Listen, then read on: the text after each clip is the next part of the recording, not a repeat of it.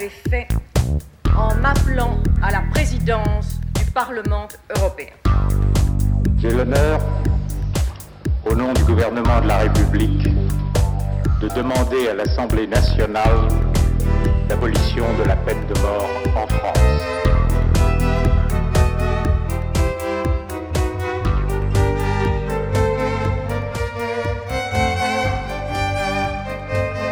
Bonjour. Le débat sur les fake news et sur les faits alternatifs est très vif dans toutes nos sociétés. En quoi est-il véritablement nouveau? De quoi témoigne la post-vérité de l'état de nos démocraties? Dans quelle mesure le droit et les juges peuvent-ils arbitrer la question de la vérité des faits? Ce sont les questions qui vont intéresser notre émission du bien commun euh, aujourd'hui. Et nous allons en discuter avec deux invités, Gilles Delannoy, qui est politologue, sociologue, spécialiste du nationalisme et du libéralisme, et qui a signé un article remarqué dans une copie récente de la revue Le Débat, intitulé précisément De l'utilité de la notion de post-vérité. Et pour en débattre avec lui, Vincent Couronne, juriste, cofondateur des Surligneurs, il nous expliquera exactement en quoi cela consiste, et qui est enseignant-chercheur à l'Université Versailles-Saint-Quentin en Yvelines. Bonjour à tous. Bonjour. Alors, je me tourne d'abord vers le, philosophe, l'analyste de nos sociétés, de nos démocraties, que vous êtes, euh, Gilles Delannoy. Qu'est-ce que, que, pouvez-vous dire de ce phénomène euh, qu'on appelle la post-vérité euh, Est-il véritablement nouveau dans la politique? Son succès médiatique et intellectuel est récent. Le mot lui-même a une quinzaine, entre une quinzaine et une vingtaine d'années. Le premier euh, moment où, il est apparu, mais encore de manière relativement confidentielle, c'est après les, attentats du, 11 septembre 2001, euh, et en particulier sur toute une série de, euh, d'explications a posteriori qui ont été données sur ces attentats. Donc il y a eu un, enjeu assez, assez important d'interprétation, mais qui n'est pas sorti. Comme si le choc des attentats avait généré leur déni en même temps. Oui, ou, en tout cas leur, euh, une, multitude d'interprétations totalement incompatibles, hein, par ailleurs. Alors, tout n'était pas nouveau, puisque, euh, par certains côtés, en tout cas, les, les euh, interprétations qui semblent relever le plus, si on accorde crédit à ce mot de la post-vérité, se rattachaient tout de même à une branche assez ancienne qu'on peut appeler la théorie du complot. Hein. mais le mot est nouveau alors que la théorie du complot ne l'est pas. Donc ça, c'est déjà un premier... vous, vous, n'assimilez pas cela à de la propagande ou à euh, une sorte de rhétorique bah, euh, politique qui se soucie peu de vérité? En général, la propagande est plutôt euh, faite par une institution que, par la, que manant de la société civile ou de groupes qui, qui vont s'exprimer. Alors, le, deuxième élément de la réponse, c'est que ce terme est aussi apparu en même temps que des techniques, les réseaux sociaux, pour faire court. Donc c'est, alors on peut dire que c'est une forme de propagande adaptée à la technique d'aujourd'hui, mais je serais assez réservé à l'usage parce que je pense que la propagande suppose quand même une machine qui existe institutionnelle. Puis une finalité. Voilà, qui, alors ça a pu être euh, à différentes époques, euh, des partis politiques, des gouvernements. Euh, le, mot lui-même, comme on sait, est lié à l'histoire de, de l'Église. Bon, enfin, il y, a de bonnes et de mauvaises raisons d'ailleurs de, de, s'opposer. Euh, enfin, de s'opposer, ce sont souvent des bonnes raisons, mais euh, on peut au moins justifier euh, une propagande officielle quand elle reste dans, les limites de, de, la, de la raison. Hein. Après tout, un simple slogan, c'est déjà de la propagande. C'est ça.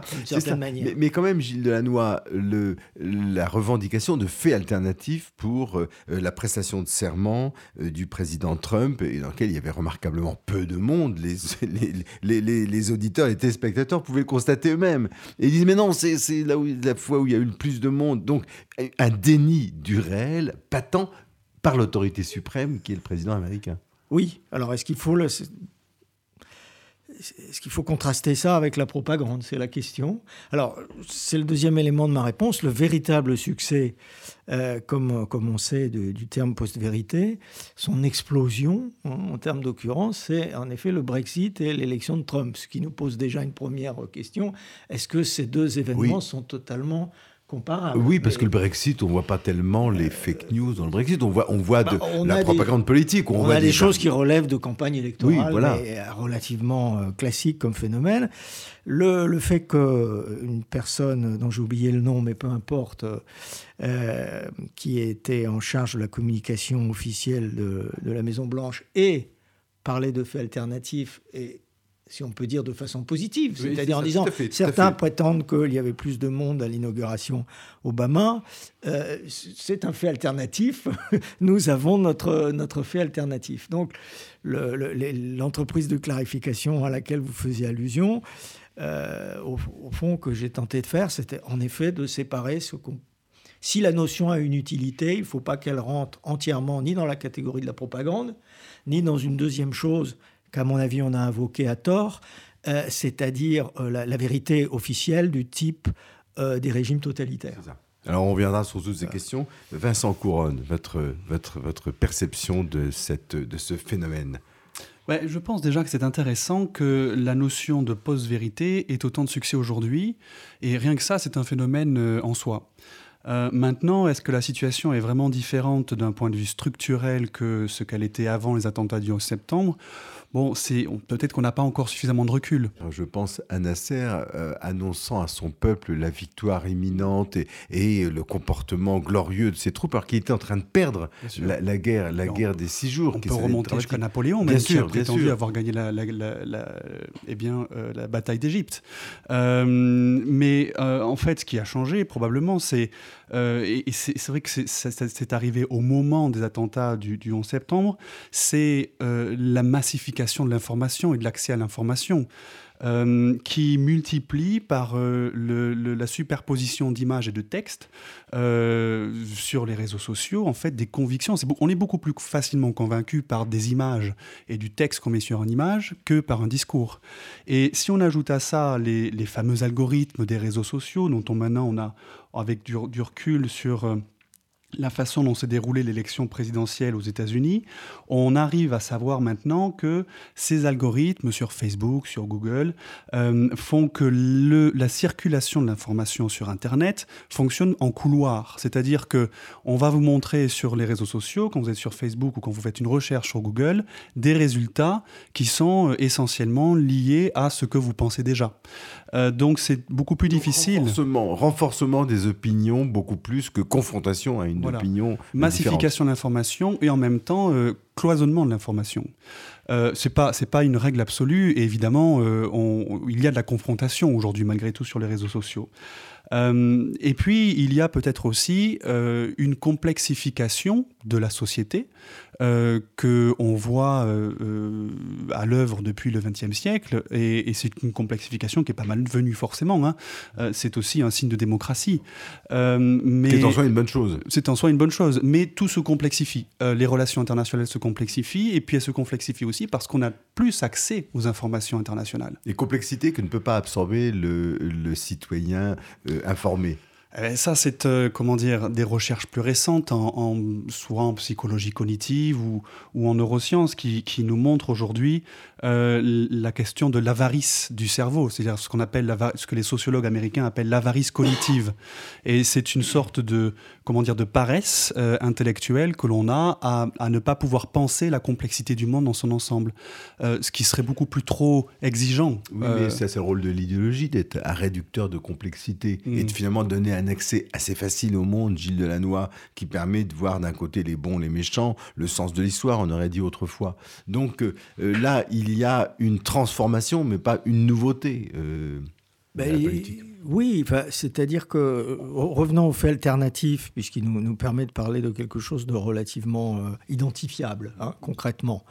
Donc le, le, le, fait alternatif, il peut, être, il peut être invoqué soit au nom du bien, soit au nom de la lutte pour la vérité, ce qui est déjà différent. Hein. Je, citais dans l'article que vous mentionnez un exemple typique de fait alternatif, puisque je répète que pour qu'il y ait un fait alternatif, il faut qu'on ait accès aux deux versions. Hein. Euh, la, Maison-Blanche n'a pas nié qu'il y avait eu une inauguration du président Obama. Elle n'a pas dit qu'il n'avait jamais existé.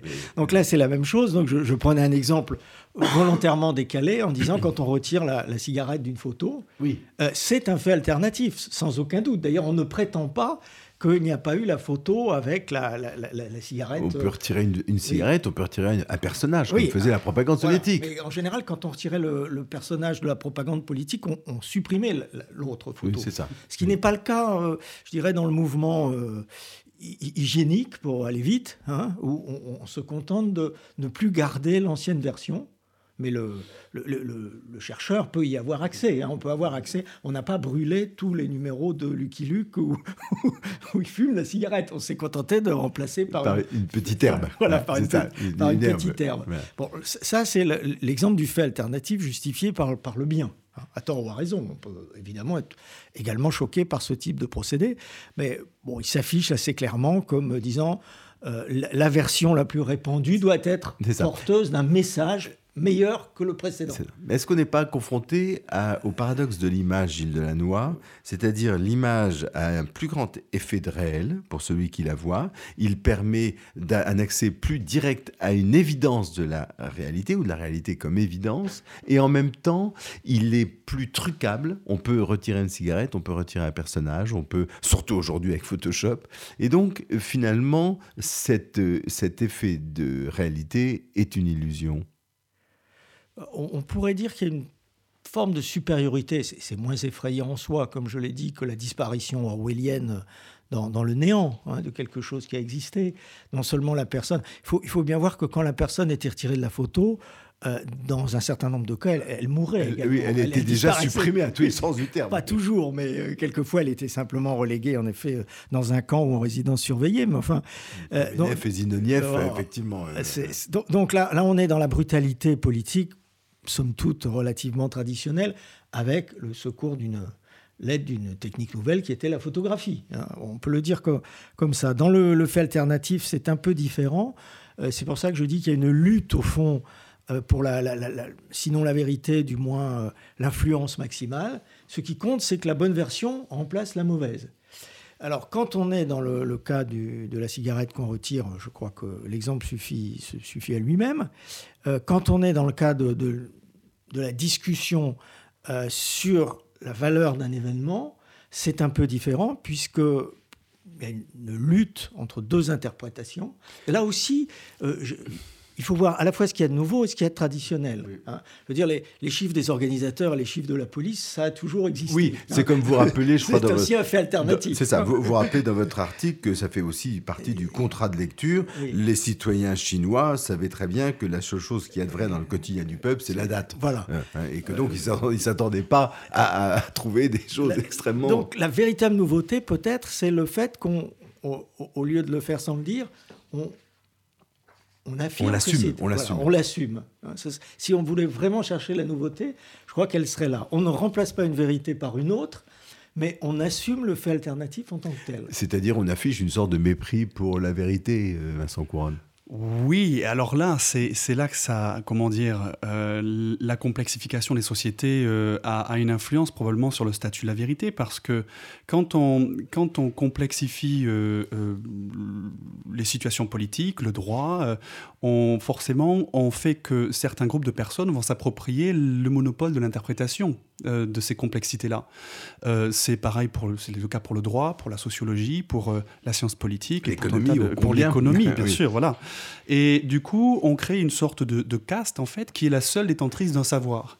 Et on crée une frustration, forcément, chez ceux qui ne sont pas détenteurs de ce savoir-là, qui euh, n'ont pour réflexe que de euh, contester, euh, du coup, avec des, soit des faits alternatifs, ou en tout cas du, de, l'explication du, du, complot ou autre, c'est sachant. Euh, c'est dominant en quelque sorte.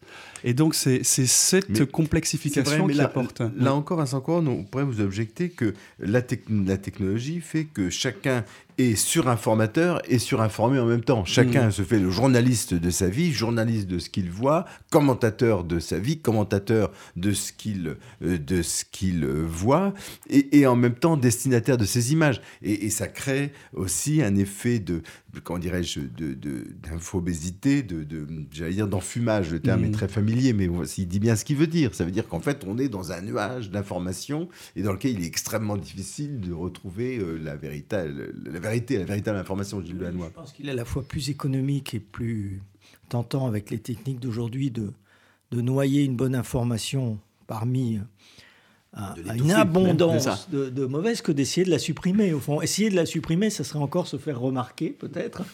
Tandis qu'il suffit de laisser jouer, au fond, le, les réseaux sociaux en tant que tels, d'avoir une certaine puissance, évidemment, de, feu, et de compter après sur la, réception du public. Hein. Je, cite aussi, pour dire un peu dans quel monde nous, nous sommes, le, la, crainte orwellienne que que l'État vienne prendre des informations sur la vie privée n'a plus lieu d'être, puisque grâce aux réseaux sociaux, la majorité des individus offrent d'eux-mêmes ces, données sur leur vie privée à, Google et à quelques autres. C'est ça. Mais alors, vous avez décidé, Vincent Couronne, de réagir à ça. Vous, et vous pensez donc, vous, vous, vous, rêvez peut-être, vous allez nous le dire, euh, que l'on puisse mettre un peu d'ordre dans ce discours public, dans ces informations, en vérifiant les, les informations?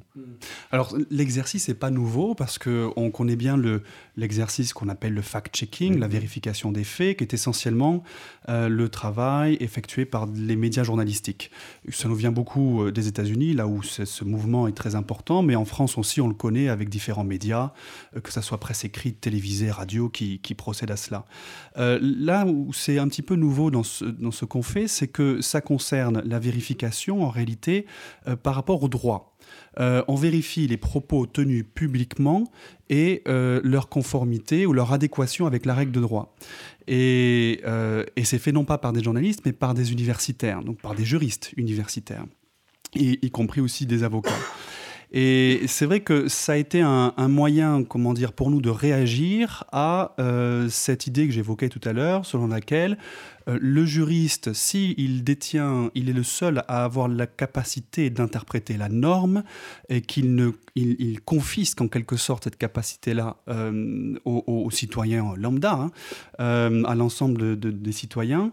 Euh, il y a cette frustration qui se crée chez lui parce qu'il ne comprend pas la norme. Et nous sommes convaincus que la norme en droit, elle est compréhensible. Elle peut être transmise, elle peut être communiquée, on peut faire comprendre aux citoyens et lecteurs quel est l'état de la norme Est-ce qu'elle peut, être comprise de manière euh, euh, séduisante, aux avaricieux, euh, C'est-à-dire, quand on explique le droit européen, je crois que vous venez mm. vous-même du secteur du droit européen, qui est un droit particulièrement complexe, particulièrement ennuyeux, et qui est l'objet de représentations extrêmement hostiles, mm. en disant c'est un droit bureaucratique, Bruxelles, euh, c'est très difficile de lutter contre ça, Vincent Couronne. Bah oui, surtout euh, quand on. C'est Kafka qui disait que faire du droit, c'est comme mâcher de la suie.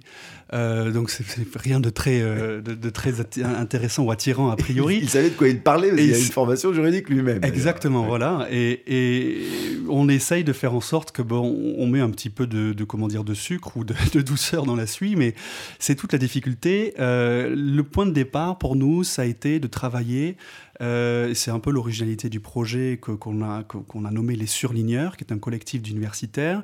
Ça a été de travailler avec un designer euh, qui, a, qui nous a aidé en réalité à présenter euh, l'explication de la norme d'une manière qui puisse être attirante, ou en tout cas je sais pas forcément, c'est pas de la communication, mais euh, en tout cas euh, plaisante. avec, avec, cet effet de stabilo boss euh, en fluo sur, sur une information qui, Exactement. qui est particulièrement parlante le stabilo, qui est l'outil préféré sans doute des juristes, hein. on est toujours avec son surligneur en train de, surligner un code ou un texte de loi. Et voilà, ça c'est la petite référence, le, clin d'œil au, travail des juristes. Mais euh, c'est pas facile, c'est un travail qu'on essaye de faire, on ne touche pas l'ensemble de la population, loin de là, hein. ça c'est évident mais on se rend compte que la quasi-totalité des gens qui nous lisent ne sont pas des juristes. Et ça, c'est déjà pour nous une première victoire.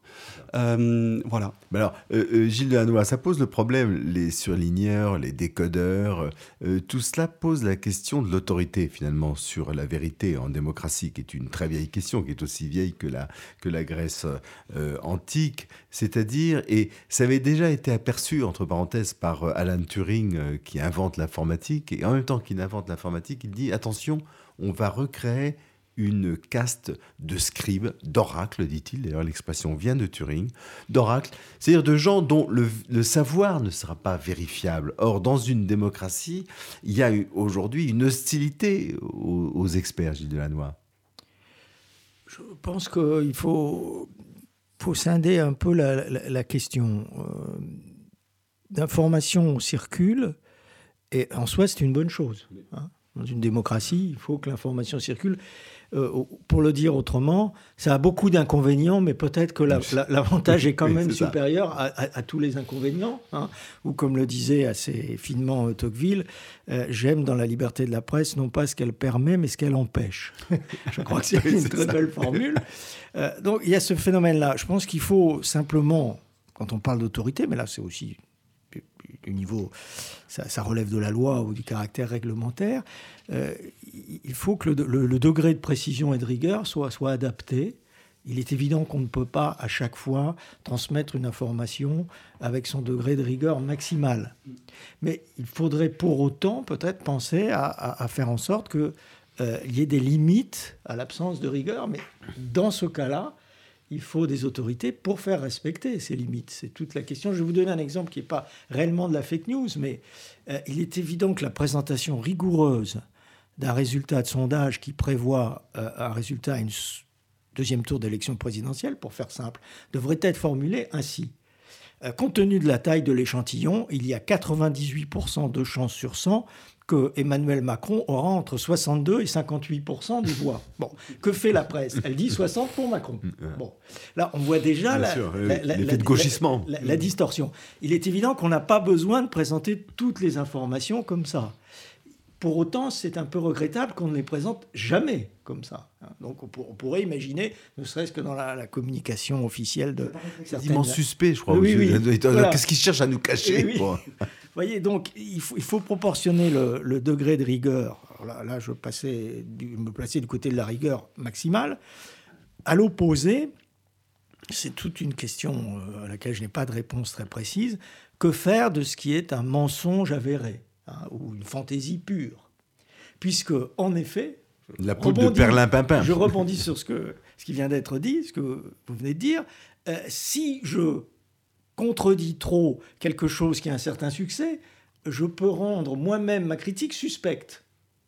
Ah, euh, pourquoi s'acharne-t-il sur, sur ce... Parce qu'il est toujours très difficile. Il y a des choses qu'on ne peut pas réfuter. Il y a des choses qu'on peut réfuter, heureusement, mais il y a des choses qu'on ne peut pas réfuter. C'est très difficile de, réfuter une rumeur. Hmm. Donc, sans, la consacrer en même temps, finalement, c'est ça. Sans lui donner trop d'importance, ou sans laisser penser que l'insistance même que je mets à la, réfuter euh, prouve qu'il y a là un enjeu extrêmement important. Donc tout le problème, alors je pourrais citer Stuart Mill là-dessus, qui, qui, disait au fond, euh, mais là c'est une vision optimiste, euh, les, mauvaises idées ou les erreurs contribuent à l'apparition de la vérité pourvu qu'il y ait libre débat. Mmh. Parce qu'ils permettent également d'affiner ce qui est vrai. Donc nous avons besoin des erreurs. Mais là, on a un étouffement par excès de liberté. C'est là le paradoxe moderne. Oui par, excès de communication. Oui, euh, c'est, ce qui est intéressant là-dedans, c'est que euh, c'est un peu la même mécanique que le complot. C'est-à-dire que plus on va contredire euh, un complotiste, plus on renforce sa conviction dans le complot. Et au final, quelle est la solution à ça? C'est, en tout cas de mon point de vue, mais on peut, si on écoute aussi le sociologue Gérald Bronner, il propose aussi ce genre de choses, c'est l'éducation. C'est-à-dire que en, en amont, l'éducation à l'école, collège, euh, que ce soit l'éducation civique, l'éducation aux médias, à la hiérarchisation de l'information, euh, au traitement des sources, permet sans doute de limiter ce genre de, ce genre de choses. Je ne suis pas sûr qu'effectivement, quand on intervient a posteriori et quand on vient contredire, euh, on puisse vraiment démonter une fake news ou, un complot. En quelque sorte, fortifier les défenses immunitaires chez les citoyens eux-mêmes. Et je me demande d'ailleurs, je vous pose la question, je n'ai pas du tout la réponse, si les jeunes générations ne sont pas plus aptes à décoder que les gens plus âgés. De la Noix. Oui, alors je, voudrais quand même être encore plus pessimiste que vous. Attention, on peut être complotiste au nom de l'esprit critique. Hmm. Je ne suis pas dupe. Je ne suis pas dupe de ce qu'on me raconte. Donc tout l'enjeu, c'est quel est un dialogue qui fait, ou, un échange d'informations qui fait progresser euh, une certaine forme de rigueur par rapport à une sorte de, de, guerre des, idées et des informations. l'enjeu se situe là. Il, y doit y avoir quand même des réponses euh, institutionnelles et aussi, je pense que le style compte beaucoup. C'est-à-dire que, là, je vais donner une note un peu plus optimiste, je pense que même quand on réfute une aberration, il faut le faire calmement. Il faut, il faut, opposer la tranquillité de la raison à, la passion euh, du mensonge. Mm, mm. Ce qui n'est pas toujours le cas, notamment quand on pense qu'on parle au nom du bien, on a tendance à se laisser aller à une certaine forme d'exaltation. Donc il faut aussi, je pense, réclamer ou attendre ou mettre en place à la fois institutionnellement, mais c'est aussi un effort personnellement à faire sur soi-même, de, je pense, de, de garder son calme.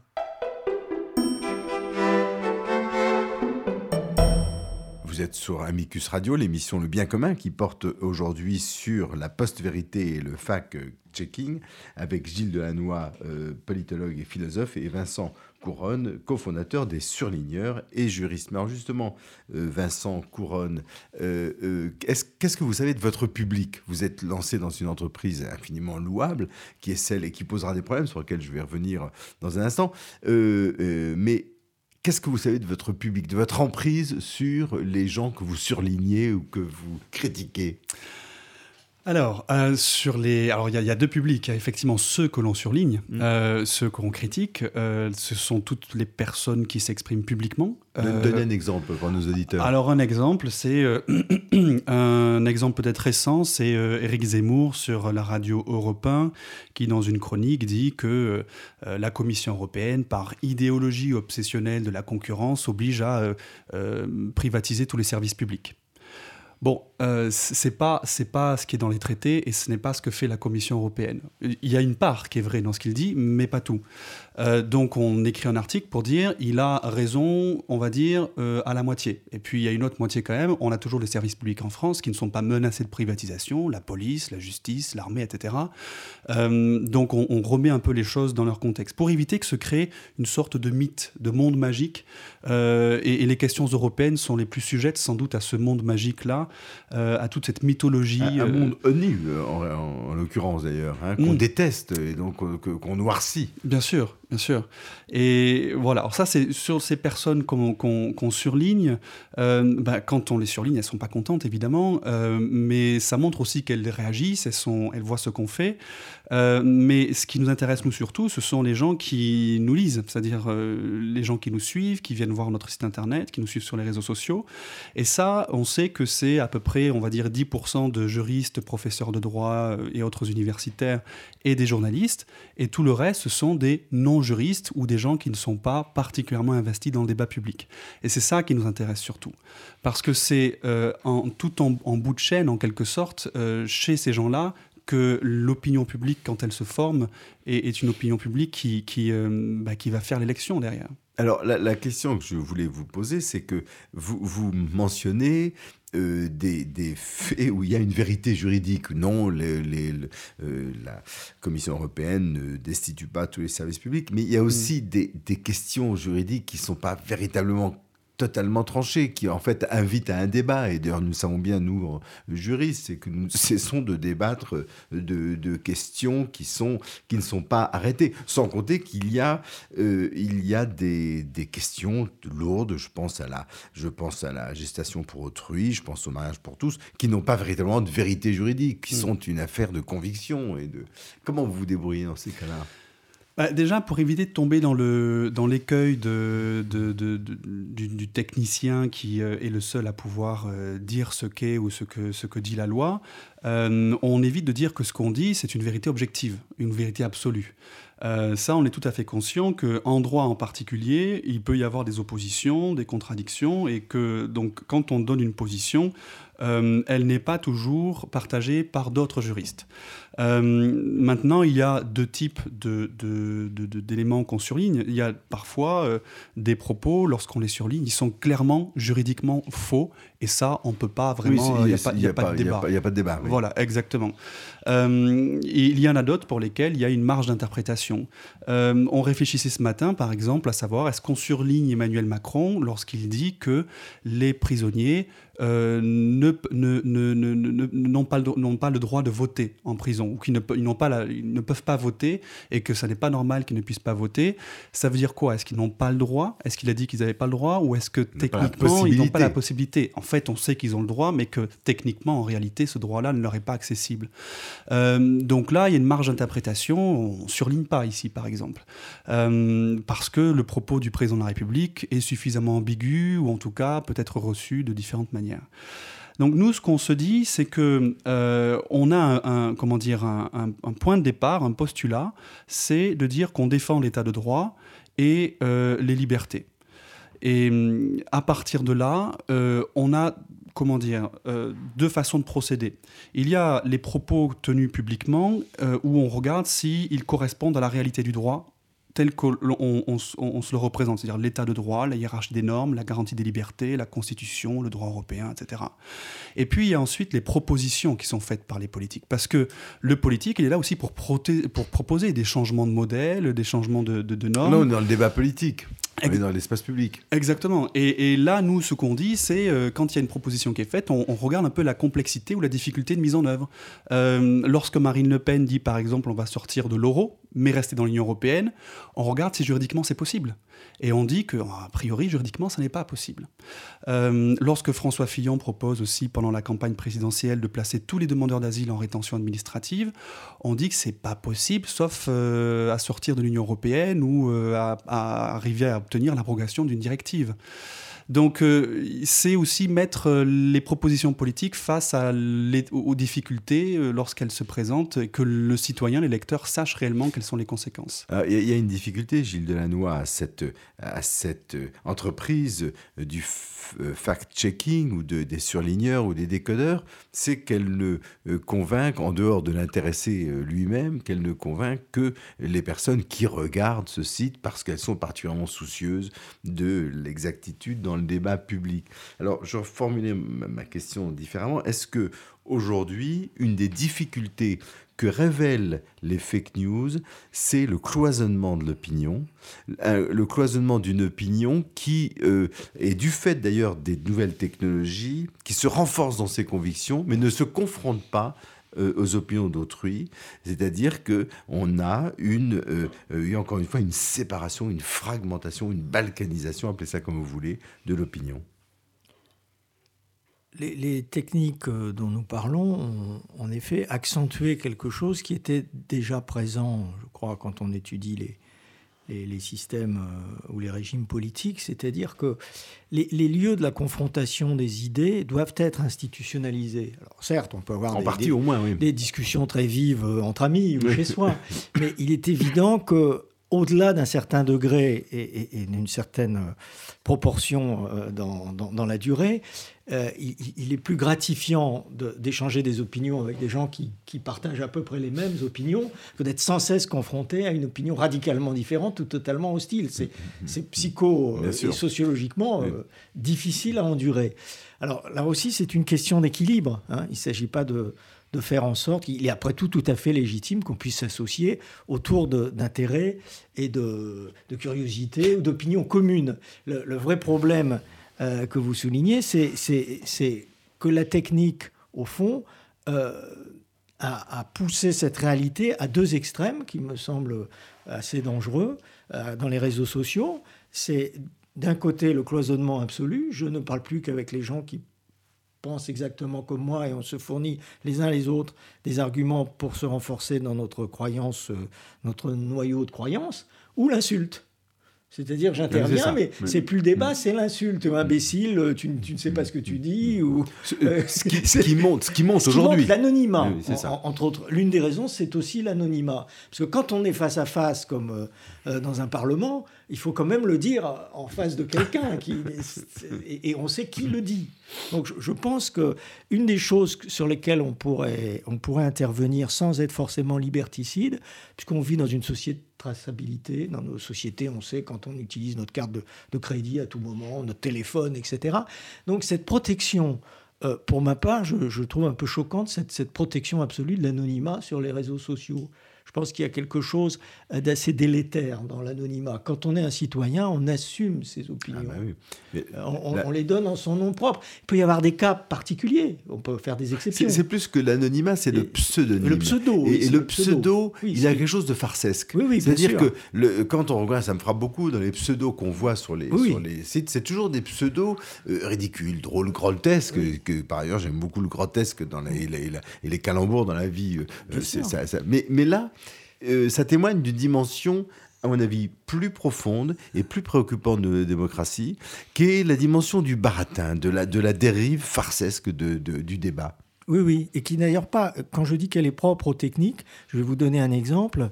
J'ai fait euh, plusieurs fois sur le site d'échange, alors c'est organisé, là c'est contrôlé, c'est pas ce type de contrôle que je recommande, mais sur l'échange du quotidien du peuple, qui est un site d'échange, et je mm-hmm. parlais, alors, enfin, je répondais plus exactement. Et on avait à peu près le même type de, de, euh, de, réaction, et pourtant la Chine n'est pas une démocratie, elle est même de moins en moins si elle avait tenté de l'être en ce mm-hmm. moment. Mm-hmm. Et vous avez ce même type d'insultes, d'ironie, de... Euh, ce qui prouve bien qu'il y a quand même quelque chose qui tient à la technique et en effet au pseudonyme et, et, à l'anonymat. C'est ça. Et quelque chose d'ailleurs qui affecte, euh, qui affecte euh, les, démocraties. Alors la nôtre est peut-être momentanément euh, à l'abri de cette difficulté, mais je lisais une une analyste d'un politiste anglais sur le Brexit disant le Brexit, c'est la polarisation entre les jeunes londoniens qui sont à 73% euh, hostiles au Brexit et euh, les vieilles euh, classes populaires des Midlands ou de, de, Birmingham ou de Sheffield qui, elles, ils sont très hostiles. Et ces jeunes, et ces, ces, composantes de la, de la nation britannique ne se parlent plus. Vincent Couronne. Alors, est-ce que ça, c'est une conséquence de, de la, la, la, polarisation des débats sur les réseaux sociaux? Euh, Est-ce que, bon, je pense que ce genre de, de comment dire, de, de, différence, d'éloignement de population aurait pu très bien se retrouver euh, probablement dans les réseaux sociaux. Après, je parle sous le contrôle de notre politologue. voilà, notre politologue. Euh, mais, mais oui, effectivement, en tout cas, ce que je peux confirmer, c'est qu'effectivement, sur les réseaux sociaux, d'expérience, nous, pour les surligneurs, quand les gens sont d'accord avec ce qu'on dit, ils partagent, ils acquiescent. Quand ils ne sont pas d'accord, ils nous insultent et c'est sous pseudo. Et il n'y a pas, euh, il n'y a pas de, de juste milieu. Débat, il n'y a, pas de débat. Il n'y a pas de débat. Non, et c'est vrai qu'au Royaume-Uni, euh, le débat sur le Brexit, en fait, n'a pas été un débat sur le Brexit. Et je pense, là, l'erreur majeure probablement, après on sort peut-être un peu du sujet, mais ça a été que les opposants au Brexit n'ont pas pris le référendum au sérieux. Euh, l'argument principal des partisans du Brexit qui passaient avec leur bus partout au Royaume-Uni disant euh, si on sort de l'Union européenne, 350 millions de livres seront rendus chaque semaine au système de santé euh, britannique. C'était une énorme euh, mensonge qui a été reconnu au lendemain du, résultat par ses partisans quasiment personne ne l'a contredit, ça, dans le camp des, anti-Brexit. Et, euh, parce qu'on n'a pas pris au sérieux. Et je pense que le parallèle, peut-être un des rares parallèles qu'on peut faire avec l'élection de Trump, c'est que les opposants à Trump ne l'ont pas pris au sérieux non plus. Et il y a ça, peut-être aussi, en démocratie, ne pas sous-estimer la capacité que euh, des minoritaires peuvent, euh, qui peuvent avoir à prendre le pouvoir à un moment donné. Et, on essaye, en tout cas, nous, entre juristes, de, de, ne de prendre ça au sérieux. Oui, il y a un véritable problème de sérieux dans la démocratie, euh, Gilles Delannoy, de sérieux, euh, c'est-à-dire que euh, les fake news témoignent, signalent cette une manière de ridiculiser le débat public, de ne plus le prendre au sérieux. On n'est plus intéressé par la vérité. on est plutôt intéressé par le, la, réaction immédiate à, des événements dont on sait peu de choses. Hein. C'est pourquoi j'ai qualifié le, président Trump de tweetanesque, mmh. parce qu'il tweet. Alors, Obama tweetait déjà, hein, il faut le dire aussi, hein. moins, beaucoup moins, mais il y, a là un engrenage qui ne, qui ne concerne pas que Trump. J'accorde quand même beaucoup d'importance pour ma part, sans avoir de solution, à, l'influence des techniques. Je prenais l'exemple chinois. Et les, L'exemple qui était cité, pas tout, c'est Madame Thatcher qui a dit I want my money back. Bon, tout ça a toujours un fond hein, derrière plus, plus, plus solide. Euh, mais en effet, la technique, comment la contrôler? C'est ça le, problème que je voudrais poser. Le, problème classique et qui est insoluble, c'est si on contrôle le contenu, qui contrôlera les contrôleurs? Bon, Là, il y a un autre danger qui est d'une autre nature. C'est pourquoi j'avais, je vous donner une piste, il y en a bien d'autres. Euh, je pense que dans des débats politiques, on peut en effet faire cesser l'anonymat, parce que c'est quelque chose de formel, c'est pas quelque chose de substantiel. Alors, si, si, on, si, on, veut dire des, les mêmes choses en les assumant sous son propre nom, c'est encore un autre problème. il y a des lois qui permettent de ne pas, qui empêchent de tout dire, de, dire des choses qui, qui, sont condamnées par la loi ou qui sont des incitations à la, violence ou, à la discrimination. Mais au moins, je pense que dans les débats politiques, on, pourrait songer à des, à, des choses de ce genre. En ce qui concerne euh, les, jugements euh, plus, plus, Alors, vague, c'est difficile. Et je m'adresse au juriste que vous êtes, euh, Vincent Couronne, euh, sur euh, le point de savoir, qui est un, débat qui, a été posé par le président de la République, sur le point de savoir s'il nous fallait une loi pour comment dirais-je, rendre les, les informateurs plus fidèles, plus loyaux à l'égard de la vérité, une loi contre les fake news. Alors, est-ce que vous pouvez expliquer pour nos auditeurs en, en, en, à grands traits en quoi consiste cette loi et qu'est-ce que vous en pensez? Alors, euh, cette loi, en fait, elle vient euh, s'ajouter à une loi qui existe déjà depuis 1881 et qui est censée déjà lutter contre la propagation de fausses nouvelles qui ont été communiquées avec euh, mauvaise foi et qui sont un danger pour l'ordre public. Ça, ce sont un peu les trois critères. Euh, voilà. Euh, donc, en fait, c'est ce qu'on appelle aujourd'hui des fake news. Euh, même c'est des, des, grosses fake news, en fait. Hein, vraiment une erreur propagée avec mauvaise foi. le problème de cette loi de 1881, c'est qu'elle n'est a priori pas adaptée à l'accélération de l'information. Et d'une part. Et d'autre part, elle n'est pas non plus adaptée à l'ingérence par des États étrangers dans une campagne. On a vu l'ingérence russe euh, aux États-Unis. L'enquête est en cours encore, hein, mais euh, l'acte d'accusation quand même est assez euh, récemment dévoilé, est assez important.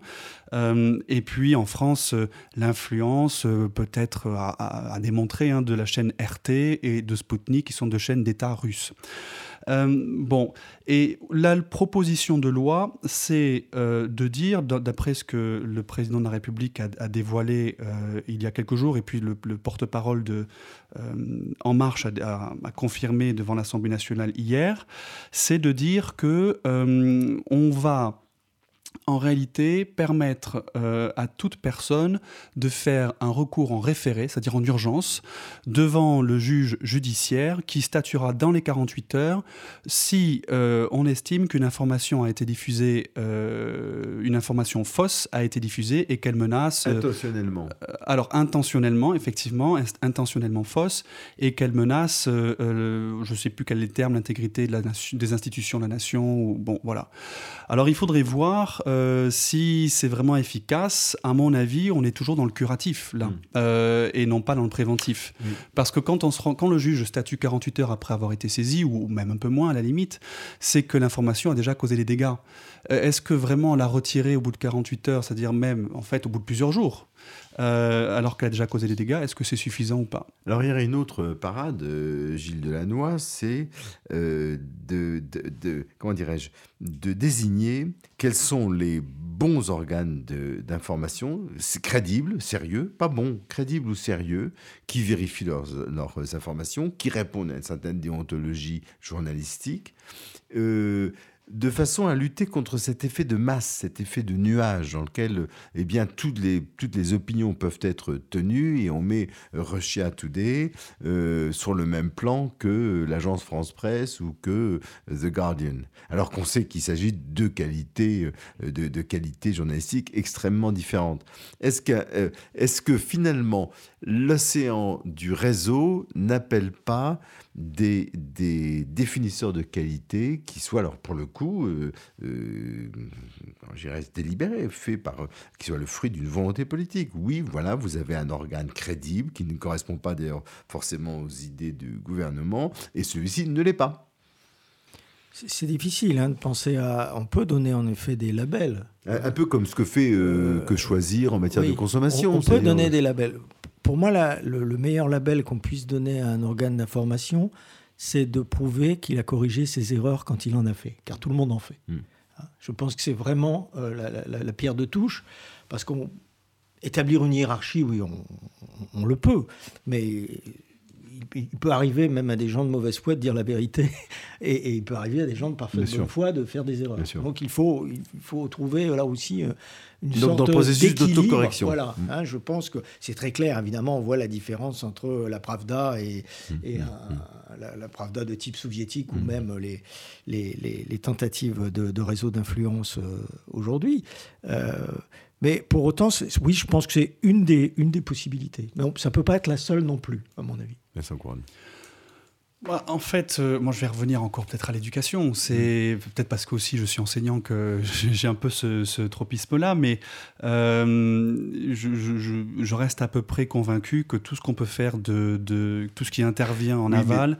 Pour, prendre l'exemple de l'éducation, c'est euh, bien sûr il faut l'éducation, mais pour avertir les parents, je pense à la télévision, aux pastilles, mm. avertissant qu'il y a des images violentes ou pornographiques, ah, et qu'il y ait une sorte d'avertissement de dire attention mais qui décide Le problème, c'est qui décide de, quel est le média qui est fiable et lequel ne l'est pas. Alors, il y a l'initiative du, journal Le Monde qui s'appelle Decodex, mm. qui est une classification des, sources en fonction des médias, en fonction de leur, de leur fiabilité.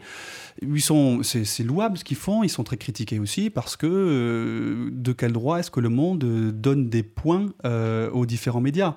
Ce qu'il faudrait en réalité, c'est pourquoi pas une concurrence dans ce type de classification, que tout média fasse sa propre classification des, sources qui sont fiables, celles qui ne le sont pas. Si vous n'avez qu'un seul, euh, comment dire, si vous avez une pastille euh, quand vous regardez la télé en disant attention, qui, qui décide euh, Le CSA Alors, ceci dit, ça m'amène à la proposition de loi parce que on a pu voir que dans cette proposition de loi sur les fake news, il serait, alors elle sera en discussion à la fin du printemps, hein, il serait possible potentiellement de donner la possibilité aux fournisseurs d'accès Internet de mettre en place des outils pour afficher sur les fenêtres les sites qui sont euh, crédibles ou pas. Voilà.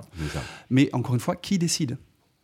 La, concurrence doit se faire aussi en termes d'esprit critique, je pense. Hmm. Un, des instruments de propagande les plus connus et, tout à fait reconnu par, par ceux qui en sont les auteurs sont les statistiques, par exemple. Hein, vous connaissez la formule, il y a les mensonges, les gros mensonges et les statistiques. Donc là aussi, ce qui compte, c'est pas... Il n'y aura jamais un organe qui ne... Tout le monde a des opinions et on a toujours tendance à, minorer ce qui, qui, ne va pas dans le sens de, nos opinions, hein, y compris les, les, organes de presse les plus, les plus exigeants envers eux-mêmes et, respectant leurs lecteurs. Donc je pense qu'il faut faire jouer beaucoup euh, ce qui relève aussi du droit de réponse, ce qui relève de, sans qu'il soit euh, un processus pénal, mais qui, on, produit des statistiques, et ben, l'organe crédible, c'est celui qui, qui acceptera d'en publier, qui montreront qu'avec un calcul différent, on voit les choses un peu différemment. Les, deux types de statistiques pouvant être vrais, d'ailleurs, d'une mm. certaine manière. Ce ne sont pas des faits alternatifs, ce sont simplement une manière de, compter ou de calculer la, les données un peu différente. Puis finalement, Gilles Delannoy, vous, vous poursuivez toujours cette même idée, euh, à savoir que les institutions démocratiques sont avant tout des institutions de réflexivité et que c'est par un surcroît de réflexivité interne aux, organes ou euh, au débat qu'on pourra se sortir de cette, de cette euh, plaie actuelle des démocraties. Absolument. C'est-à-dire que la, démocratie, ça consiste à civiliser le conflit,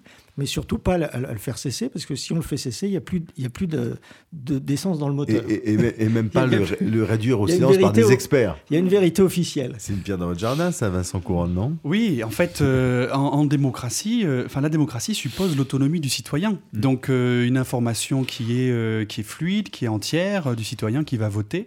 Et il me semble que l'autonomie du citoyen, elle passe aussi par la responsabilisation des politiques. Mm. Et que, alors là, je. je, ça, c'est un rêve pieux. Un, rêve pieux, oui, mais je pense aussi que ce, ce phénomène, alors qu'on peut appeler de post-vérité, un, des éléments, c'est la déresponsabilisation, déresponsabilisation pardon, du politique, qui peut dire des propos ou pense pouvoir dire des propos qui n'ont pas de lien avec la réalité. Et euh, là, je fais mon, mon européaniste un peu de, service. Euh, L'Union européenne est sert parfois un peu de, machine à déresponsabiliser les gouvernants mm.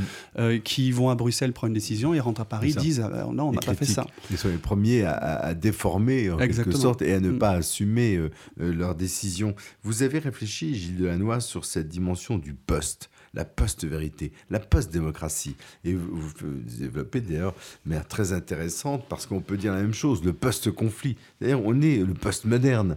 C'est-à-dire qu'on est quand même dans une... Euh, peut-être qu'on s'est dégagé et on s'est cru euh, un peu trop tôt sorti de la difficulté d'être moderne, de la difficulté d'être démocrate. On est passé d'une galaxie de, de préfixes hein, qui étaient les pro-anti, euh, qui étaient vraiment les, les, les, préfixes qui dominaient les années 50, 60, 70, c'est-à-dire un glissement progressif vers vers poste, et j'ai ajouté, même si ce n'est pas tellement notre sujet aujourd'hui, l'apparition des phobes. Hein. Les phobes étant Islamophobes, des choses assez différents quand même de, de, anti. Euh, bon. Alors on ne peut pas rentrer dans le détail, chacun a son, a, son intérêt. Et, Vous auriez pu ajouter à cette liste les sceptiques, les climato-sceptiques, les eurosceptiques. Alors je ne serais pas aussi sévère que Castoriadis, mais un peu quand même, quand il disait dès qu'on met poste devant un nom, c'est l'impuissance à nommer les choses. Mais c'est quand même assez vrai. Euh, dans la galaxie qui nous occupe particulièrement, particulièrement, euh, même si ce sont peut-être des, des, mots qui ont eu un peu moins de succès, il y a en effet post-démocratique, post-politique et post-vérité si on, si on reste, je ne parle pas de la vérité dans les sciences, même si elle peut être contestée euh, sur les questions du climat. Enfin, en général, les scientifiques arrivent quand même à peu près à se mettre d'accord quand il s'agit d'analyser les données. C'est sur l'action à mener ensuite qui, qui, peuvent diverger ou simplement parce qu'ils ne s'appuient pas sur les, sur les mêmes données ou sur les mêmes extrapolations.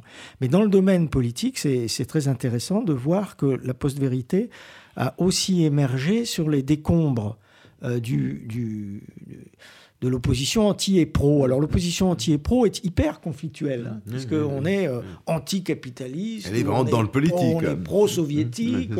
bon, il y a une exagération, mais euh, passer totalement d'un monde qui serait celui des pros et des anti à celui des postes et des phobes peut être également source de, de, de, crainte, en effet, parce que il faut, il faut un espace politique pour moi. Un espace qui se rend compte des paroles qui on se ne lient. Peut pas réduire, Bien sûr. Euh, on ne peut pas réduire la vie humaine ou les sociétés humaines uniquement à euh, de l'économie, euh, de l'administration et de la morale. Des discours experts, d'expertise. Les, uns maîtrisent les, dossiers et les, autres font le, le, commentaire. Donc la politique suppose en effet qu'on puisse, qu'on puisse faire des erreurs, sinon il n'y a pas de liberté s'il n'y a pas des erreurs mais, mais qu'on puisse les corriger. C'est ça qui est important. C'est la méthode des essais et des erreurs qui me semble très. Non seulement le fait qu'il reste un peu de conflit, d'opinions dissidentes, euh, c'est pour ça que je, je, pense que, puisqu'on parlait de l'Union européenne, euh, si on veut la démocratiser, euh, il suffit de reprendre les, les, vieilles recettes. Hein. Il, suffit qu'il y ait des possibilités d'alternance, de majorité, de minorité, de, de consultation populaire. C'est comme, je vais reprendre Tocqueville aussi. Euh, alors là, c'est pour critiquer le, processus totalitaire, mais même parfois, sans doute, les experts dans des pays non totalitaires. Très belle formule également de Tocqueville où il dit euh, le peuple ne fait pas moins d'erreurs qu'un individu ou qu'un euh, petit groupe de, dirigeants. La seule différence, c'est que comme il subit lui-même les conséquences des décisions, il les corrige plus vite, les erreurs. Tandis que le dogmatique, le dogmatique, lui, peut toujours penser que si ce qu'il fait échouent, c'est parce qu'on n'en fait pas assez, pas assez vite. Pas... Donc je pense qu'il faut persister dans cette direction. Il doit y avoir une dialectique de la confrontation. Elle a ses inconvénients.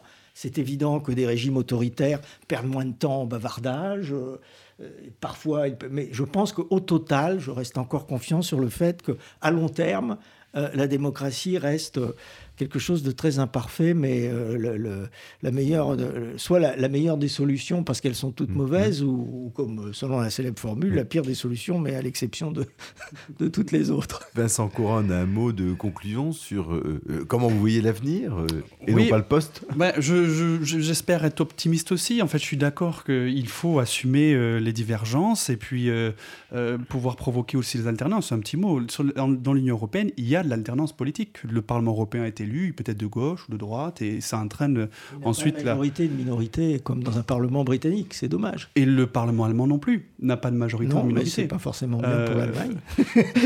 et, il n'y a, pas en Europe, si je peux intervenir dans ce débat, Vincent il n'y a pas en Europe de ligne de partage entre une certaine vision de l'Europe et une autre. On est pro-européen ou anti-européen. Mais ça, c'est compliqué que ça. C'est le, comment dire, le discours médiatique et politique qui schématise et caricature les oppositions. En réalité, il n'y a pas des pros et des anti. L'Europe est là, il y a un continent, on ne peut pas faire sans. Donc euh, on est pour une certaine construction, contre euh, un autre type d'intégration. Bon. Mais en tout cas, je pense qu'effectivement, il faut assumer les dissensus en démocratie, si on veut être optimiste. Euh, moi, je, le suis à peu près, je pense. Et, mais simplement, ne pas sombrer dans le scepticisme généralisé, parce que là, pour le coup, c'est ce qu'on a aujourd'hui sur les réseaux sociaux, c'est-à-dire qu'on remet en question tout et absolument tout sans plus aucun fondement euh, euh, raisonnable. C'est ça, aucun ancrage dans la vérité. Eh bien, euh, merci beaucoup Vincent Couronne et Gilles Delannoy. Vous retrouverez toutes les références des ouvrages ou des articles dont il a été fait mention aujourd'hui sur notre site internet à la page de l'émission Le bien commun. Cette émission a été préparée avec l'aide de Léa de Lyon et de Cyril Marchand et avec à la technique aujourd'hui Alban Lejeune. Et surtout n'oubliez pas de vous abonner à cette émission pour n'en manquer aucun des épisodes et nous suivre sur les réseaux sociaux.